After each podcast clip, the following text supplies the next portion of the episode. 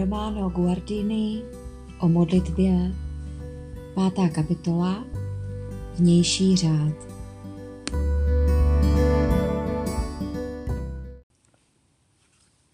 Doposud jsme hovořili pouze o cvičení v modlitbě a přitom zcela spontánně i o jejím řádu. A to o řádu vnitřním. O sepětí duševních aktů a stavů, jež umožňuje jediný rozumný přístup k modlitbě. Nyní je třeba ještě pohovořit o řádu, na který se při vyslovení tohoto slova myslí nejdříve, totiž o řádu vnějším. To však má smysl teprve tehdy, když se rozhodneme jít do podrobností, přičemž se ovšem vystavujeme nebezpečí jisté malichernosti a vtíravosti. Pokusme se tedy zachovat správnou míru. Bude pak již věcí čtenáře, jak toho použije. Především je tu řád času. Zakládá se na rytmech světla, které jsou zároveň rytmy lidské práce a vnitřních životních pochodů. Rytmus dne a noci, pracovních dnů a nedělí, roku s jeho obdobími. Tento řád se musí uplatnit i v modlitbě. Den se rodí s jitrem a uzavírá se večerem. Větru odeznívá pokaždé počátek celého života, narození. Do večera se promítá jeho konec, smrt. Mezitím je práce a boj, dílo a osud, růst, plodnost i ohrožení. To všechno nachází vyjádření v raní já večerní modlitbě. Chybí-li tato modlitba, náš den spustne. Z rytmu měsíce a zároveň z proměny biologických napětí, ze střídání práce a klidu a tak dál, vzniká týden. Šest jeho dnů je určeno práci, sedmý odpočinku. V pracovních dnech se člověk věnuje službě, sedmý den svobodnému životu. To je závazné členění života v průběhu týdne, ustanovené tím, jenž stvořil lidi i hvězdy. S tímto přirozeným zákonem sedmého dne spojil Bůh i duchovní přikázání slavit den páně. Zjevení praví, že Bůh dokonal všech šesti dnech dílo stvoření a sedmého dne pak odpočíval. A tak za tímto dnem stojí i tajemství božího klidu. O tento klid a nikoliv o lidský odpočinek vlastně v neděli jde. A teprve v tomto božím klidu získává lidský klid svou hloubku. Božímu klidu by se měl člověk otevírat. Právě tak, jako lidská práce je ve službách díla Božího ve světě a teprve z něho čerpá svůj vlastní smysl. Tajemství Božího klidu přistupuje ještě další. Tajemství Kristova z mrtvých stání. Vnáší do dne páně triumf vítězného vykupitelského díla a vědomí počátku nového stvoření, jehož světlo prozařuje hod boží velikonoční a po něm i všechny ostatní neděle. Neděle je tedy dnem páně a právě proto i dnem člověka. Její smysl se již do značné míry ztratil. Během novověku se neděle stala zprvu dnem jakési neurčité svátečnosti a posléze pouhou příležitostí k oddychu a zábavě. Jak by mohla být správně prožita v prostředí, které stále více ztrácí smysl pro její podstatu, prožita vážně a přece nenuceně a beze vší úzkoprsosti, jako den velebné oslavy Tvůrce a Vykupitele světa a zároveň jako den radostné volnosti před zrakem Božím. Nelze obecně říci. V každém případě je to úkol, který se týká každého z nás. Nelze jej vyřešit z vnějšku, nýbrž pouze zevnitř tím, že se pohroužíme do tajemství tohoto dne, že porozumíme, jak souvisí s přirozeným i duchovním životem že se otevřeme jeho kráse a pak se zeptáme, co lze učinit, abychom k tomu všemu udělali místo v osobním i rodinném životě. Čím více budeme chápat, oč jde, tím spíše budeme ochotní při realizaci i leccos obětovat. Budíš ještě upozorněno, jak důležitý je pro neděli sobotní večer. Podle církevního chápání začíná každý den již předcházejícím večerem. To je rozumné, neboť den začíná probuzením. A to je takové, jaký byl spánek. Spánek zase je určen tím, co mu bezprostředně předcházelo. Chceme-li tedy znovu objevit neděli, musíme začít její přípravou, sobotním večerem. Nejrozsáhlejším útvarem, kterým členíme míjení času, je rok. Skládá se z ročních období, měsíců, týdnů i dnů a je vymezen jak změnami slunečního svitu, tak i střídáním doby klíčení, rozkvětu, plodnosti a odumírání života. Jeho náboženským výrazem je liturgický rok církve, ve kterém se spojují události Kristova života s ročním během slunce a života. A tak se stále znovu obnovuje vzpomínka na život páně. Stále znovu se proži- spolu prožívá vykoupení. K jakým proměnám dochází v naší mysli při prožívání adventu a doby od Vánoc do zjevení páně? Pak zase v postní a velikonoční době, na to o letnicích a posléze v následujícím období, které vyjadřuje dlouhý čas dějin a očekávání Kristova opětného příchodu, až k poslední neděli církevního roku, ve které se hovoří o soudu. To by se mělo uplatňovat i v osobním náboženském životě.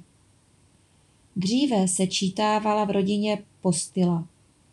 Jejím prostřednictvím vstupovaly velké události a postavy vykoupení do osobního života. Dnes se již tato spojitost značně porušila a je důležitým úkolem ji znovu obnovit. Život s liturgií, čtení vhodných spisů, ten či onen vhodně provedený domácí obyčej, tu mohou vykonat mnoho a dodat osobní modlitbě mnohotvárnost a stále nový obsah. Druhou složkou, která upravuje řád modlitby, je vnější prostor, jeho členění i jeho jednota. I zde musíme počítat s rozpadem, probíhajícím již dlouho. Životní prostor člověka byl dříve formován vírou. Vezmeme-li obec jako jednotku lidského životního prostoru, vidíme, že její náboženský střed tvořil kostel. Kolem stály domy, v nichž bydleli a pracovali jednotlivé rodiny. Dále pole a lesy jako prostor tvůrčího lidského života.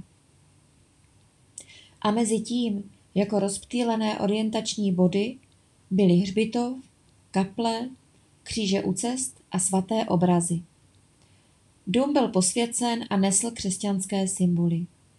V místnosti byl kříž, před nímž se konala modlitba. Tento řád se do značné míry rozpadl. Neexistuje již objektivně křesťansky formované prostředí, takže tento prostor musí být věřícím člověkem vždy znovu vytvářen. Protože ale poměry, ve kterých jednotlivec žije, jsou velice rozdílné, lze o tom říct jen nemnoho všeobecně platného. Především by měl pro každého věřícího nabít novým způsobem význam chrám. Nejen jako místo společné bohoslužby, což je otázka, kterou se zde nezabýváme. Nýbrž jako dům otce, v němž má věřící domovské právo. Věřící by v sobě měli pěstovat vědomí tohoto domovského práva a vyhledávat kostel při svých každodenních pochůzkách, hledat v něm klid, soustředění a vnitřní uvolnění, útichu, odvahu a posilu. Těžší už bude uplatňovat myšlenku posvátného místa doma, obzvláště tehdy, je-li prostor omezený a chovají-li se ostatní členové rodiny lhostejně či odmítavě. Snad ale bude možné i v takovém případě něco učinit. Třeba to, že zavěsíme do rohu pokoje kříž, abychom mohli prodlévat jeho blízkosti. A nebo dáme na stěnu obraz, k němuž budeme přistupovat s úctou. Vždyť posvátný obraz neslouží jen vzpomínce či zpřítomnění. Je víc. Jistě není Kristem samým, ani matkou páně, či jinou postavou dějin spásy. Je třeba se vyvarovat všeho fantazírování. Přece však je takový obraz víc než pouhý odkaz a připomínka. A toto víc se může v životě rodiny stát mocí, která připomíná, varuje, pořádá. Rovněž lze konat před křížem společnou modlitbu a uctívat jej květinami a podobně.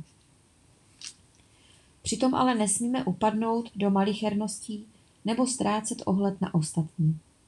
Máme dělat, co považujeme za správné a krásné, avšak tak, abychom, byli, abychom nebyli přitom zbytečně nápadní a nepřiváděli ostatní do rozpaků. Svět náleží Bohu a jemu patří i malý protějšek světa, dům. Je proto vhodné a spravedlivé, aby se v něm jeho vláda projevovala a dostalo se jí v něm viditelného místa. Vlastní křesťanské místo však není vázáno na žádný stálý prostor. Nýbrž vzniká od případu k případu ze živého poměru Boha k člověku. Je to místo, které vytváří Bůh v člověku tím, že se k němu lásky plně sklání a volá jej svou prozřetelností. Volaný pak odpovídá svou vírou, zbožností a poslušností. To je ono, zde jsem. A jímž člověk vstupuje na posvátné místo. A to lze vykonat kdekoliv, i na místě s nejnepříznivějšími vnějšími podmínkami. Třetím momentem v řádu modlitby jsou sami události lidského života. Kdysi byly významné životní děje naplněny náboženským významem, který se projevoval ve smysle bohatých obyčej, obyčejích. Z toho zůstalo jen velmi málo. Ve městech téměř nic. Záleží zase na jednotlivci, do jaké míry odkryje a použije zbytků těchto obyčejů, po případě dokáže vymyslit sám něco nového. K tomu málo, málu, co přetrvalo, patří modlitba u stolu. Kde je možno modlit se u stolu, aniž by se tím přivodila nepříjemná situace, mělo by se tak činit, a to pozorně, v stoje a s dobrým textem. Stolování bylo v raných obdobích všech národů náboženským dějem. Znamenalo společenství s božstvem a tím i vzájemné společenství všech, kteří jedli. Někdy k nám z toho pronikne ještě jakási ozvěna, neboť nálada, která vzniká při podobných příležitostech, nepramení z vysvětlitelného vnějšího podnětu. Nýbrž má hlubší původ. Vždyť v zásadě každý uzná, že je něco jiného, jestliže si jen sedneme, abychom si společně pochutnali, anebo jestliže modlitbou přijmeme pokrm z božích rukou a po jídle mu vyslovíme dík. To lidské přitom zůstane tak přirozené a krásné jako dříve, ale přistoupí k tomu zároveň cosi nového, posvátného.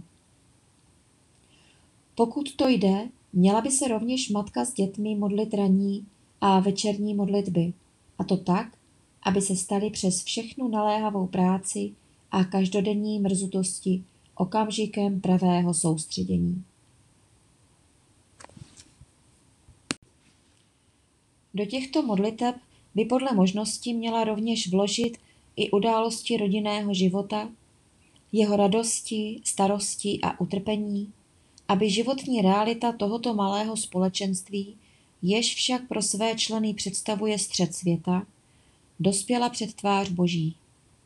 Působení takového krátkého rozjímání nelze vůbec docenit.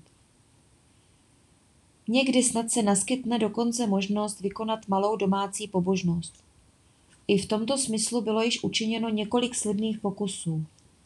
Ostatně život sám se bude vždy znovu a znovu stávat příležitostí a výzvou k modlitbě. Šťastné události vyvolají jinou modlitbu než události smutné. Období zdaru a úspěchů působí jinak než doba starostí a nouze. Nemoc a uzdravení, narození a smrt, vše, co se v životě přihodí, vyžaduje, aby bylo zahrnuto do modlitby a určuje její obsah. Musíme být v tomto ohledu vnímavější, snad by se dalo říci i vynalézavější. V modlitbě by se neměly opakovat stále stejné myšlenky a slova, když přitom život kolem je tak rozmanitý. Měli bychom všechno, co se v našem životě stane, přednášet Bohu, jako svému pánu či příteli, či správněji jako svému otci, pro kterého je všechno, co učiníme, důležité. Ukázat mu vše, poděkovat mu, hledat u něho světlo a posilu, prosit ho o pomoc, odpočinout si u něho. Rovněž o trvání modlitby by se dalo lecco zříci. Především potřebuje modlitba čas, aby mohla zdárně započít, rozvinout se a dosáhnout vnitřní plnosti a také doznít. Je-li příliš krátká, dostává ráz čehosi nedůležitého a stává se neúctivou. Jednotlivé její úkony, myšlenky, slova nemohou být správně vyjádřeny, rychle se opotřebují a srdce nakonec neví, k čemu by mělo toto prázdné konání být. Na druhé straně si ovšem člověk musí umět zachovat nezbytnou volnost. Tísní ho něco skutečně důležitého, či omlouvá ho skutečná únava. Je však dobré mít přitom na, na paměti, co již bylo řečeno o lstivosti lidského srdce, které dokáže velice dovedně upravovat měřítka podle svých přání. Vždy znovu se člověk přistihuje při tom, jak čas, kterého se mu zdálo být při modlitbě tak málo, že ji musel přerušit, bývá potom přímo promrháván na nejzbytečnější věci. Konečně ještě poslední, vnější držení. I zde zmizelo mnohé z toho, co patřilo ke kultuře modlitby. Ve starých dobách se vědělo, že postoj a gesta nejsou nic pouze zevního. Čistě zevními se mohou zdát, se mohou stát, ale to jsou potom již pokažena. Ve skutečnosti sahá posunek od ruky až zpět k srdci a držení těla tkví až v samém nitru myšlení. Držení a gesta vyjadřují to, co žije vnitru, co cítí srdce a co míní mysl. Působí ale také zpětně na nitro. Poskytují mu oporu, utvářejí a vychovávají je. Není tedy lhostejné, v jaké poloze se člověk modlí. Nutí ho k tomu nějaký důvod. Může se člověk modlit jakýmkoliv způsobem. Může-li ale svobodně volit, pak se modlitba má dít způsobem, vyjadřujícím úctivost, kterou jsme Bohu povinni, neboť modlit se nemá jen duše, nýbrž celý člověk.